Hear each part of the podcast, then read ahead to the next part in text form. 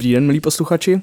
Od mikrofonu vás dnes výjimečně zdraví Filip Vondráček, protože mým dnešním hostem je Jan Schleis, tvůrce podcastu Právo 21 a jeden z zakladatelů Právo 21 a zároveň také asistent soudce na nejvyšším správním soudě. Ahoj Honzo. Ahoj. Děkuji za pozvání do našeho podcastu. V posledním díle mm, v rozhovoru s Robertem Nerudou jsem sliboval posluchačstvu, že přijde uh, velká změna, velká určitě pro náš podcast. Tou změnou je, že uh, Filip se teď bude podílet na moderování podcastu 21 a um, já věřím, že přinese uh, svěží vítr a svůj pohled uh, na věc do našeho projektu. Takže uh, jsme se rozhodli, že to oznámíme tak, že uh, Filip udělá rozhovor se mnou, kde se dozvíte něco víc o mně. Takže děkuji za pozvání, Filipe.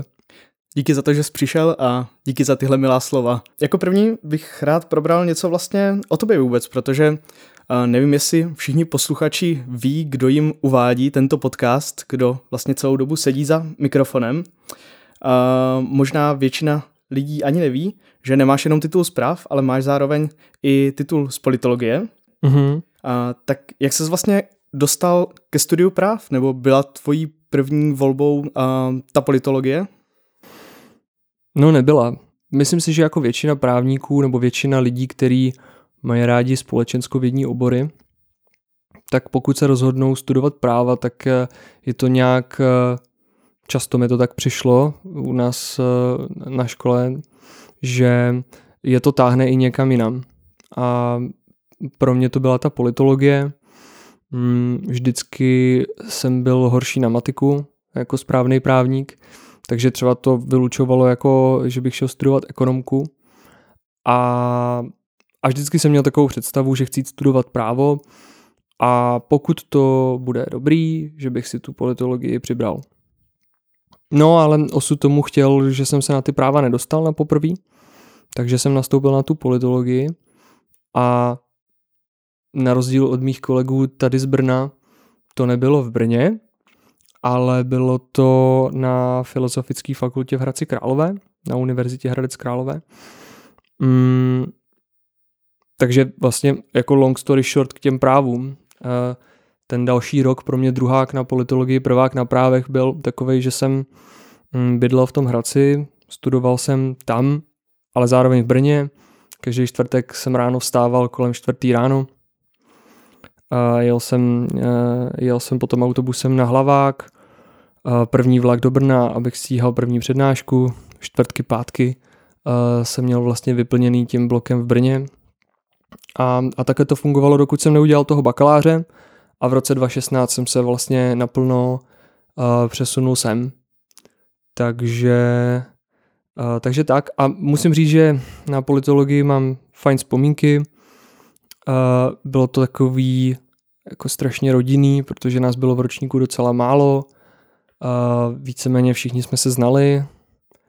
Um, jako pro představu, prostě pokud člověk studuje práva, tak je zvyklý na to, že má, nevím, deset skupin na semináře a my jsme měli dvě. Jo, a to ještě, jak se ten ročník vlastně měnil, nebo jak eh, ty lidi odcházeli, mm, zjistili, že je to nebaví, nebo šli dělat něco jiného, tak, eh, tak eh, nakonec si pamatuju, že většina ročníků potom byla v jedné skupině. Jo. A, takže vzpomínám na to rád. Uh, jako pokud, pokud někdo třeba mm, to bere tak, že ta politologie jako není praktický obor a že prostě skončíš na pracáku, tak musím říct, že mý spolužáci uh, skončili většinou na zajímavých místech. Mm, jeden je třeba teď v týmu uh, premiéra, pracuje na tiskovém oddělení, předtím byl politickým redaktorem, spousta lidí pracuje eh, na různých ambasádách nebo v check tradech, protože v Hradci ta politologie byla odlišná tím, že na magistra eh, tam jsou obory um, latinskoamerický a africký studia, takže vlastně nějakým způsobem se tam vychovávají odborníci na tyhle regiony. A to pak samozřejmě ty lidi jako i díky nějakému jazykovému vybavení žene do, do uh, těchto služeb. Někteří pracují na ministerstvech, mm, jeden pracuje v nějaký výzkumné agentuře, protože šel potom studovat politologii na, na Univerzitu Palackého a, a zaměřoval se hodně na metodologii a na výzkum, takže, takže vlastně jsem tam potkal zajímavý lidi a byl to fajn strávený čas a Hradec Králové je super město, takže uh, určitě se tam jdete podívat. Tak to je super. A když jsi měl takhle nabitý program, vlastně říkáš, že první tři uh, dny si strávil na politologii úplně v jiném městě a potom se tady vracel uh, na práva. Stíhal si během té školy i třeba nějakou uh, praxi nebo nějaké jiné volnočasové aktivity nebo třeba život obecně?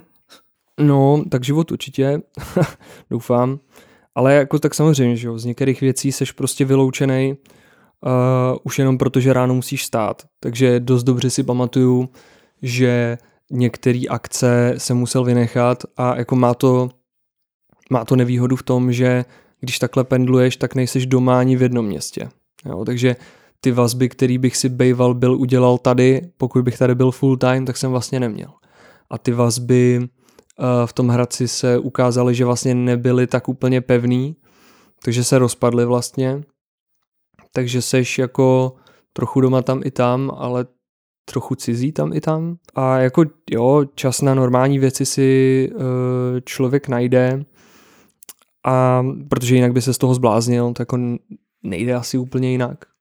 Hmm, hodně náročný bývalý zkouškový, ale jako dá se to, prostě když seš jako mladý, tak se hecneš. No a ta praxe, mm, já jsem jako cítil, že vlastně do třetíku nic pořádně neumím, takže nemělo pro mě smysl někde vlastně být. Svým způsobem jako zajímavou praxí byl lidskoprávní mood court, eh, který jsme dělali s kamarádama a eh, to pro mě byla vlastně svým způsobem zajímavá praxe. Měli jsme skvělou koučku a ještě jednoho kouče, ehm, jejího, jejího kolegu a kamaráda. Vtipný bylo, že teda oni taky dělali ten lidskoprávní mood court x let před náma a dostali stejný číslo týmu jako my, takže to bylo, to bylo dobrý. No a, a mm, vlastně s tím, jak jsem už toho bakaláře ukončil a přesunul jsem se do Brna, tak jsem si říkal, že to už je ten čas, kdy by bylo vhodné nějakou tu praxi hledat. A tehdy vlastně můj kamarád z toho Moodcourtu, který dneska pracuje stejně jako já na nejvyšším správním soudě, je tady asistentem předsedy, Břeťa, tak eh, pracoval v Sedláková Legal a zrovna tam někoho hledali. Tak jsem se tam přihlásil, vzali mě a bylo to vlastně konec třetíku, léto 2017, kdy jsem začal, začal takhle pracovat vlastně jako byla to moje první právní práce za peníze, prostě studentská praxe, ale placená.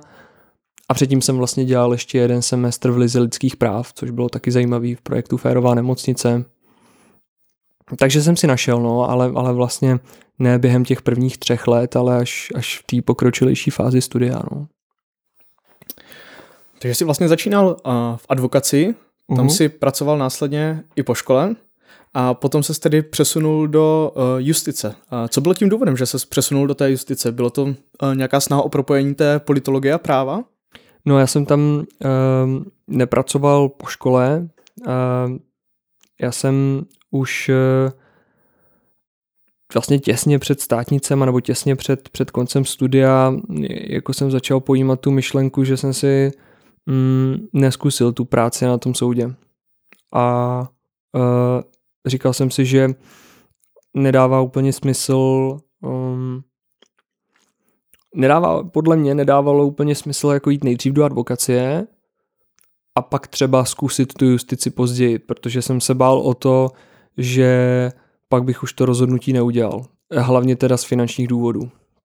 Jo, říkal jsem si prostě, hele, když budeš pracovat v advokaci a třeba bude z tebe advokát, tak eh, jako to, že to tady celý necháš a půjdeš si to zkusit na soud, je prostě blbost, jo, to jako téměř nikdo nedělá. Čest výjimkám. Jsou lidi, kteří to udělali. Uh, vím, že i jsem na NSS nastoupili lidi, kteří předtím dělali advokáty, ale já jsem tehdy cítil, že, mm, že mi to prostě nedává smysl. Takže to byla jako nějaká touha mm, poznat tu justici zevnitř a mám pocit, že mi to hodně sedlo. No.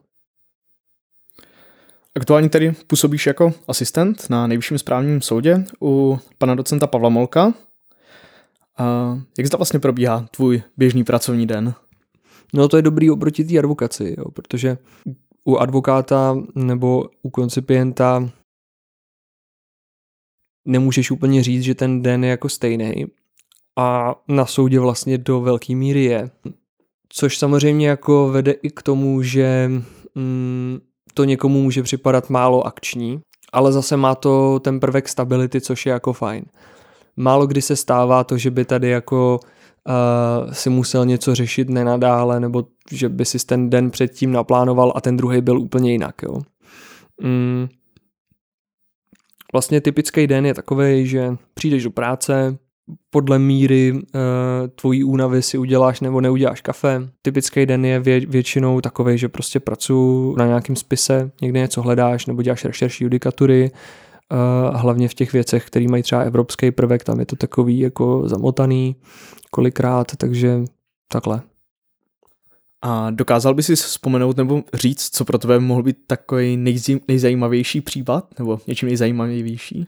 Já jsem vlastně u Pavla Molka docela krátce, Předtím jsem byl asistentem Iva Pospíšila a kolegyně vlastně za mm, kterou jsem zaskakoval, se vrátila, vrátila z rodičáku a osud tomu chtěl, že u Pavla Molka bylo místo, takže vlastně mi extrémně vyšel stříc, za což jsem moc vděčný, že jsem si nemusel hledat novou práci a mohl jsem jenom přejít o patrovíš. No a právě u toho Iva Pospíšila jsme tam měli jednu věc, která se týkala um, my jsme tomu jako říkali pracovní název slovenské výsluhy. Jo, tak, jak, tak jak je ten nález ve věci uh, slovenských důchodů, tak tomuhle jsme říkali pracovně slovenské výsluhy. A šlo vlastně o to, že uh, stěžovatelka působila ve federální armádě a ještě za Československa a fakticky vykonávala tu službu na území Slovenska. A později, později vlastně přešla do armády ČR a teď se vlastně jako řešilo, uh, jaký období té služby jí započítat pro účely výsluh. Jo, jestli prostě i ta služba uh, před rokem 89 v té společné armádě je započítatelná z hlediska českého práva. Tak to jsme vlastně řešili relativně nedávno, ještě nějak v létě a to mi přišlo, že bylo hodně zajímavý. Jo, protože nejlepší jsou ty, případ, e, ty, ty, ty věci, ty případy, kdy uh, pracuješ jako vlastně s omezeným množstvím zdrojů. Jo. To, to, je jako, to je fajn, na tom si prostě procvičíš mozek a, a je to intelektuálně zajímavý. Jo. Samozřejmě Někdy je i dobrý prostě zpracovávat věci, které jsou mraky judikatury, mm, protože je to prostě rychlý a ty víš přesně, co máš dělat, ale tady to byl jako case, který mě hodně bavil. Řekl bys teda, že jako to, co tě nejvíc naplňuje na té práci, jsou třeba takovýhle případy něčím specificky ještě neprobádaný, nebo je to třeba naopak obecně nějaká stabilita, jak jsi mluvil, že si můžeš pěkně nastavit ten den oproti třeba těm advokátům a koncipientům? No tak ta stabilita je jako příjemný prvek. Ale samozřejmě, že kdyby to bylo jako o tom, že ta práce je nudná a že je to jenom stabilní, tak nevím, jestli bych to vydržel dělat uh, ty čtyři roky, to budou brzo. Jo, asi by mě to, asi by mě to brzo unudilo. Takže uh, jako rozhodně je to ten intelektuální rozměr a nejenom teda jako to, co tady děláme jako věcně, ale s kým tady člověk je. Jo? Protože Eh, vlastně jak Ivo Pospíšil, tak Pavel Molek jsou lidi, který obdivuju odborně a je to super s někým takovým pracovat a učit se od nich. A další věc je, že prostě já mám jako permanentní imposter syndrom. Uh, tady mám pocit, že ty lidi jsou jako tisíckrát chytřejší než já. A, a je to jako uh, strašně obohacující s takovými lidma být. A tím teda myslím asistenty teď, aby to jako vyznělo, že mi fakt přijde, že, že uh, ten SS tyhle lidi pořád láká, je to strašně fajn. Jo, je určitě jako vždycky super se takhle uh, učit od někoho zkušenějšího nebo být v jeho přítomnosti. A tím bych vlastně navázal na otázku, když se vrátíme zpátky k tomu studiu, mm-hmm. tak co bys doporučil studentům, protože nás asi primárně poslouchají studenti právnických Jasně. fakult, co bys jim doporučil, pokud už teď ví nebo by si chtěli vyzkoušet práci na soudě, tak co pro to, co pro to udělat, jak se k té práci dostat nebo na co se zaměřit? No, záleží, co je láká. Jo? Prostě uh, myslím si, že pokud jsou to lidi, kteří jsou třeba z nějakého menšího okresního města, tak není nic jednoduššího, než, než prostě zajít na ten jejich soud a, a nebo se tam jako spojit uh, s někým z nějakého personálního oddělení nebo z vedení soudu. A myslím si, že jako na většině soudů jim výjdou stříc. Uh, kamarádka, která teď dodělává práva, tak to tak měla, že prostě strávila nějaký čas na okresním soudě a ono to jako samozřejmě může výst i potom k nabídce práce. Takže to je, to je jako jedna věc, která je fajn. No a, a nebo pokud by tu praxi takhle chtěli mít uh, uh, jako v městě, kde studujou, ať už je to prostě Praha, Brno uh, nebo třeba Olomouc a Plzeň, tak uh, je dobrý třeba zkusit nějakýho z učitelů, uh, který je soudce, jestli by nebyla nějaká možnost uh, a nemyslím si, že by Eh, aspoň teda můžu mluvit za právnickou fakultu Masarykovy univerzity, že by tam byl někdo, kdo by je odmítl. Možná leda jako z nějakých kapacitních důvodů, eh, protože samozřejmě někam ty lidi musíš posadit, musíš jim dát nějaký počítač, musíš tam zajistit nějak přístup, takže to se může stát, že ty místa nebudou a rozhodně bych to řešil včas. Prostě eh, pokud vím, že budu mít v létě, v létě čas třeba měsíc nebo dva týdny v kuse, tak přijít uh, už teď, jako ještě jako během zimy nebo třeba, uh, nebo třeba na jaře a snažit si to domluvit, aby to místo někdo nevyfouk. A samozřejmě počítat s tím, že ta praxe je neplacená. No. Když se vlastně ty ohlédneš takhle uh, k těm svým studentským létům nebo k tomu, kdy jsi ještě uh, byl na fakultě, uh, je tam něco, co bys třeba udělal jinak nebo co bys vlastně doporučil svému mladšímu já? Víc číst a víc kalit minimálně ta druhá věc je splnitelná. A i ta první, to se nevylučuje. Work hard, play hard. Myslím, že tohle by mohlo být nové moto našeho podcastu. Přesně tak. Hele, ono to tak jako v začátcích toho podcastu jako fakt bylo, jo, že prostě když jako jsem jel někam jako večer a to už bylo i třeba v době, kdy jsem pracoval, tak prostě uh, fakt jako jedeš za tím hostem, pak si někdy dáš večeři ještě tou cestou prostě uh, ten podcast zpracuješ, aby mohl být druhý nebo ten další den potom ještě a, uh, a prostě v půlnoci se vracíš domů, párkrát to takhle bylo a mně to přišlo vlastně super. Extrémně mě to naplňovalo. Tak to je paráda, jako je základ asi mít něco, co toho člověka baví a pak nevadí tomu obětovat ten čas prostě. Přesně tak. Super, tak já bych se teď přesunul uh, k právu 21 vlastně obecně a tady k těm uh, našim podcastům. Uh, mě by zajímalo hned na začátku, protože jsou to podcasty práva 21, tak jak se k tomu právu 21 vůbec dostal? No, um,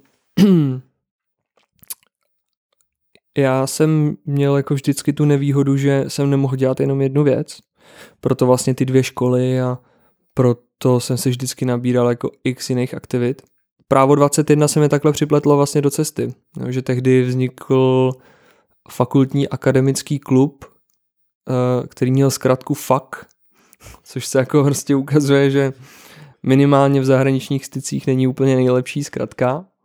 A ten vydával časopis Fakt, jako fakultní akademický klub tiskne. A já podle mě jsem odpovídal na nějaký inzerát jo, někde na Facebooku, že tehdejší jako spoluzakladatelé Martina Grochová a Vlastimil Vitoul hledali, tehdy oni oba byli doktorandi, a hledali vlastně nějaký lidi z fakulty. A já jsem si říkal, ty, tak to by mě vlastně bavilo, jsem vždycky chtěl dělat jako ve školním časopise a tak. Tak jako let's go, pojďme si to splnit. No, takže, takže nějak vlastně takhle to vzniklo a později ten fakt eh, nějak jako, teď nevím, jestli de jure, ale rozhodně de facto zanikl. Ani nevím, jestli to byl spolek vlastně zapsaný těžko říct. No a z toho vzniklo právo 21. A e, původně vycházelo jako časopis, hm, já nevím, jestli to bylo čtvrtletně nebo jak často, ale rozhodně vím, že mám první číslo podepsané od těch autorů někde doma v šuplíku. že mám takovou milou vzpomínku na to období. Já jsem tam psal, uh, já jsem tam psal rubriku uh, pět nej, což bylo vždycky na nějaký téma, jo, takže já nevím.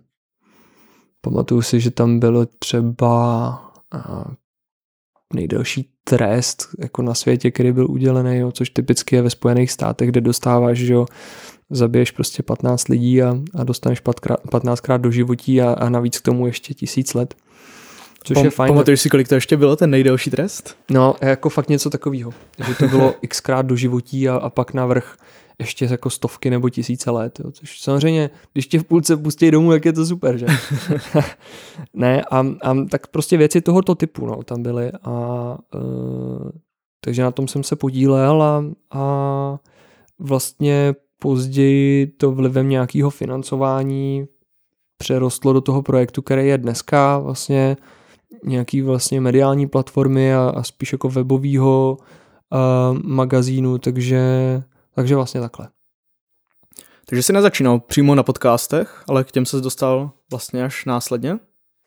Jo, uh, jak to začalo být populární vlastně nějaký čtyři roky zpátky. Mm, na konci roku 2018 mám pocit, že jsem to tak jako registroval. A tak jsem to vlastně začal poslouchat, protože to bylo fajn vyplnění času cestou do práce.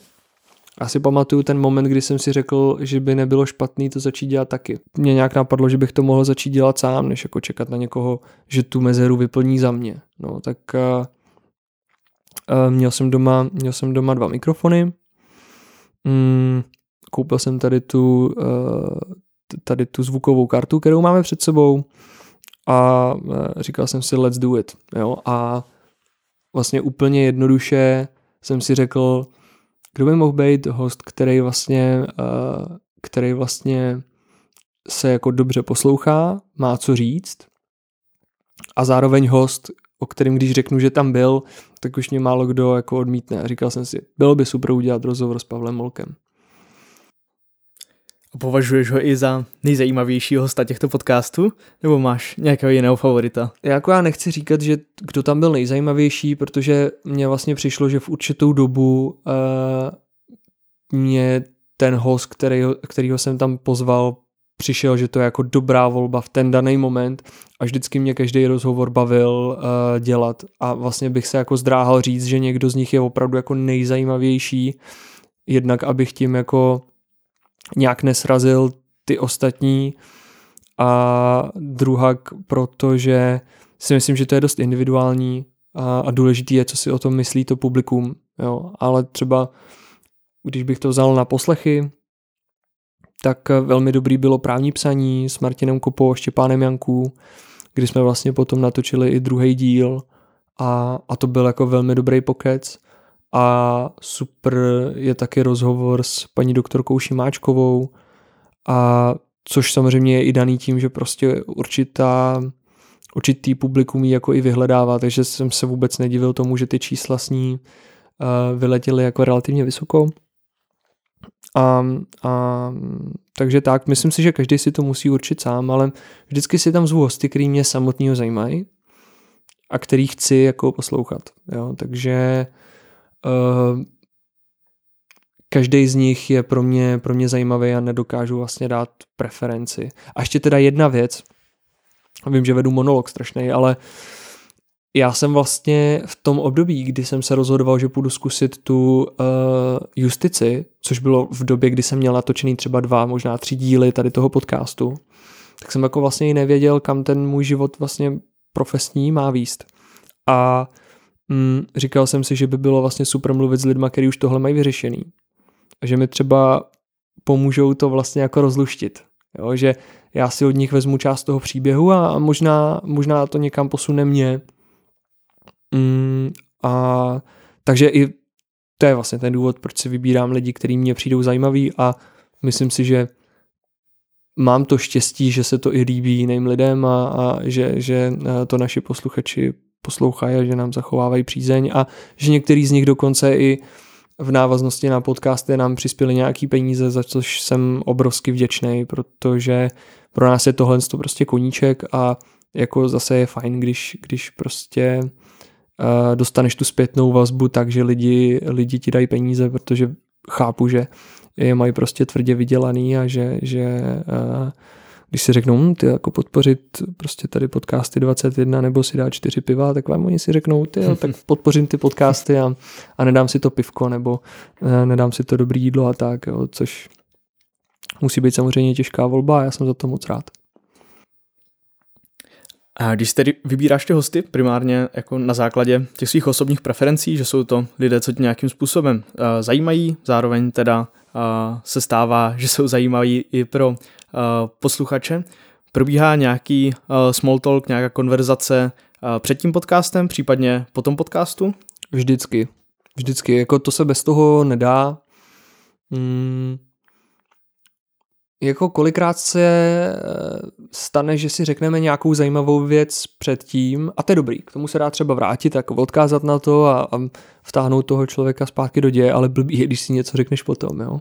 Si říkáš, sakra, na něco takového jsem se mohl třeba zeptat, nebo mohlo to tam padnout. A, a, ale jako neděje se to zas tak často, takže naši posluchači nejsou ochuzený o ty dobré věci. Myslím si, že většina jich padne na mikrofon a, ale jako small talk je tam vždycky, přijde mi, že bez toho to nejde a určitě na začátku to musí být, protože někdy se stane, že ty seš nervózní, protože ten host je třeba už jako extrémně zkušený a už, už rozdal spousty rozhovorů nebo je naopak ve vysokém postavení a ty máš jako z té funkce eh, jeho plyne nějaký respekt, jo, že, že seš prostě nervózní. A když ti přijde taková lidskoprávní superstar, jako je paní doktorka Šimáčková, tak je prostě těžký jako nebejt nervózní, jo. Mm, takže, takže to se stane, někdy je to prostě pro uklidnění tebe, někdy je to pro uklidnění jich, protože i lidi, kteří jsou třeba ostřílení v biznesu, tak jakmile se zapne uh, mikrofon, tak najednou začnou být nervózní a vlastně jako ne, nevíš proč.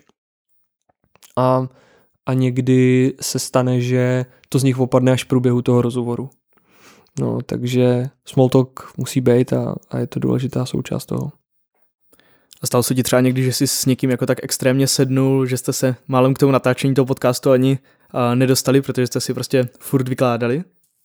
Mm, no, já si nejsem jako jistý, jestli to u někoho to opravdu takhle bylo, ale když jsem třeba dělal rozhovor s Víčou Dobhamem, advokátem pražským a spoluzakladatelem uh, značky Dobhams, který vlastně dělají boty boty se skrytým klínem, či zvyšující boty, tak uh, vím, že jsme jako kecali určitě předtím a pak uh, já jsem vlastně za ním byl v Praze, chystal jsem se zpátky odjet a najednou mi volá a říká, ty Honzo, já jsem si říkal, když už si za mnou jako jel do té Prahy, tak eh, že bych tě možná pozval na večeři, tak co ty na to? Říkám, hele jo, já bych stejně asi šel jako do Mekáče.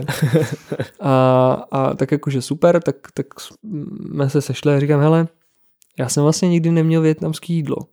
Jednou jsem měl bunbonambo a jako bylo to zklamání, ale mám chuť to zkusit, tak jsem si říkal, že prostě e, bys mě mohl vzít do nějaký tvojí oblíbený větnamský restaurace, že Vítě je větnamec, jako pro, pro ty, kteří neví.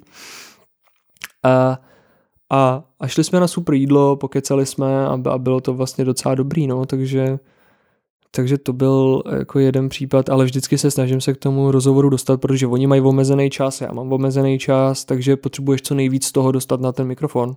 A kolik ti vlastně zabere příprava toho podcastu, včetně toho nahrávání a času, když se to nějakým způsobem jako snažíš samozřejmě minimalizovat, protože toho času je málo, tak kolik to ve výsledku tak dělá? Je to různý, ale řekl bych, že eh, jestli ten podcast trvá hoďku a půl, tak rozhodně hoďku a půl se na to připravuješ a rozhodně hoďku a půl na tom strávíš postprodukčně, jo, možná spíš o něco víc. A pak taky záleží, eh, jako co to je za hosta. Jo, jestli je to host, který má nějaký jako akademický background a, a ty se s ním jako chceš bavit na téma jeho nové knížky, tak si ji prostě musíš přečíst. Jo, a když tady byla eh, Barbara Havelková, která je jednou ze spolueditorek mužského práva, tak jako musíš do toho nahlídnout. Jo? Je, je prostě fajn to vidět, abys, abys uh, nemlel úplný blbosti nebo neměl nějaký zkreslený obraz.